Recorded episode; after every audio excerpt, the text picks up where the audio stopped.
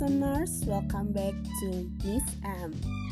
I hope all of you are in good health and stay excited with me, Lilis Sugianti, because for the next 12 minutes, I will accompany you with various information that we rarely pay attention in the world of work.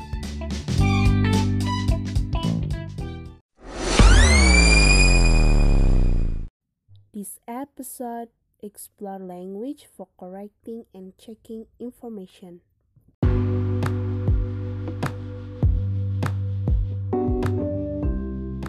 In communication skills, there is clarification involves offering back to the speaker the essential meaning as understood by the listeners of what they have just said thereby checking that the listener's understanding is correct and resolving any areas of confusion or misunderstanding.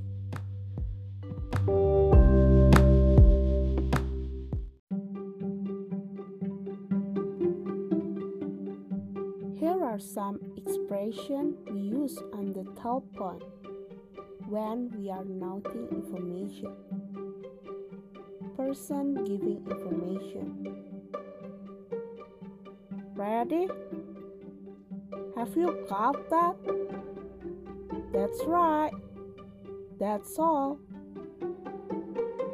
Person noting information. Go ahead. I've got that. Go on. I'm sorry, I didn't catch that. Can I read that back to you?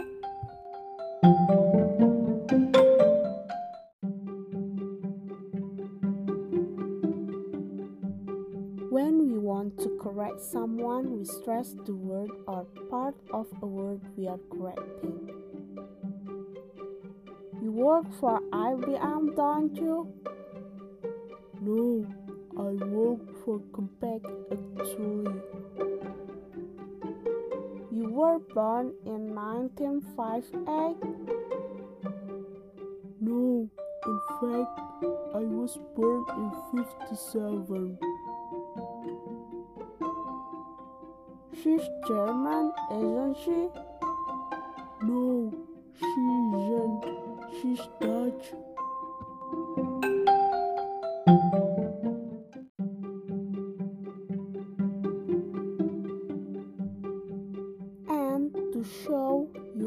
Understood, use this expression. Okay, I've got that right.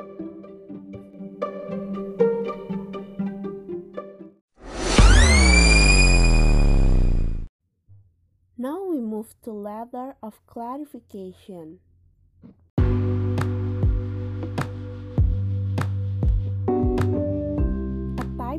Clarification letter is used in business to further explain the goals and finer details of a large project. For example, if a hospital issued a contract for renovation and construction, they may answer the question of prospective bidders in a letter going over details such as the type of material required or how many electrical sockets are needed. This is sometimes called a letter tender clarification. Any letter written in order to confirm something, such as the detail from previous correspondence or the code of conduct of the workplace called fall under the letter of clarification. Clarification letters are often used as written warning to employees. For example, a worker whose behaviors has been called into question may be sent a letter to remind them of the rules and to notify them that if they continue acting in the same manner, they may be officially disciplined. A letter of clarification can be sent to employees when they are close to stepping over the line. their actions do not require a letter of reprimand or discipline yet, but a written notification that they are being watched closely. Since the letter is written, it holds more weight than a verbal warning. But since it is officially a letter of discipline, it doesn't hold any negative vibes of being reprimanded.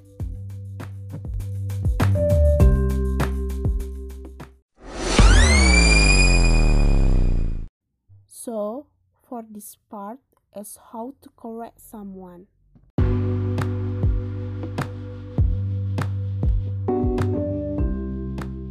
Apart from using a formal letter, we can speak directly. If you come across your coworker continually use the incorrect statistic in the meeting, the new guy keeps mispronounce your name, your supervisor doesn't have the right understanding of how certain process should work. Yup, somebody is misinformed and blanketing the world with inaccurate information. You feel it's your duty to set things right, but at the same time, you don't want to come off as arrogant and condescending. So, what do you do? Well, good news, my friends.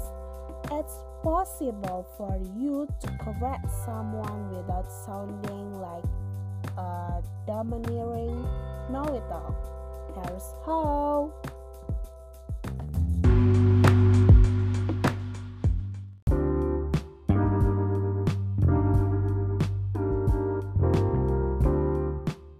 One, start with something positive. Try this. Hi Scott, it's evident that you put a ton of time and effort into this project and it looks great. 2. Avoid sounding authoritative. Try this. I'm looking at page 10 of this document and something's not quite matching up for me. Can we take a quick look at this part together? 3. Utilize question when appropriate. Try this. I see here that you are planning on involving Team A right from the start, but do you think bringing them in a little later could help to streamline the process? 4. Provide evidence. By this. You know, I actually dealt with a situation really similar to this one just a couple of months back. I did be happy to show you how to were able to work data. 5.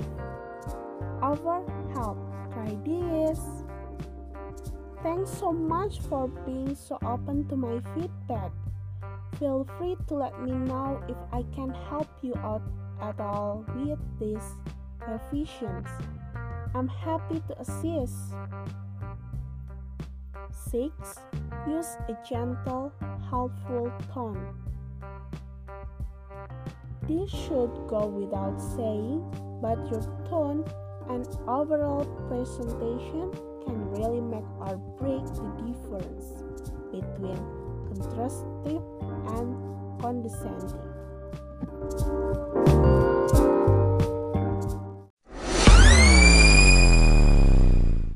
In this pronunciation, we use contrastive stress.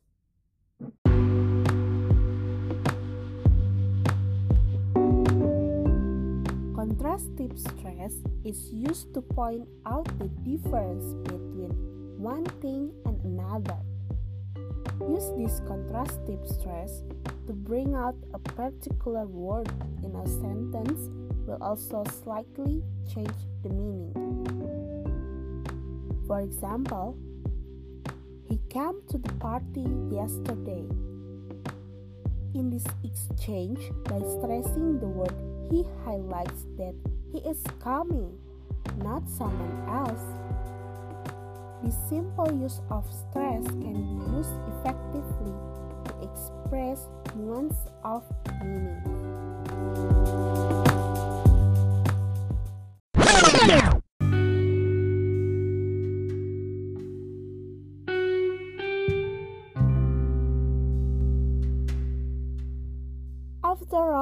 These physical cues can often say a lot more than your actual words.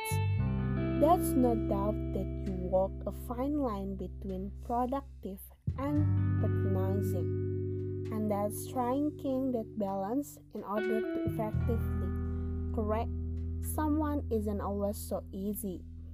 Put these strategies into play and you are sure to get your point across in a way that's helpful friendly without needing to worry about offended coworkers.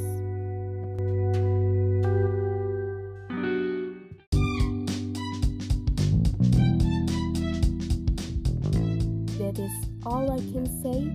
Sorry if there is a mistake in using the word. I am Lilis Sugianti. Say thank you very much to loyal listeners. See you in the next episode. Bye.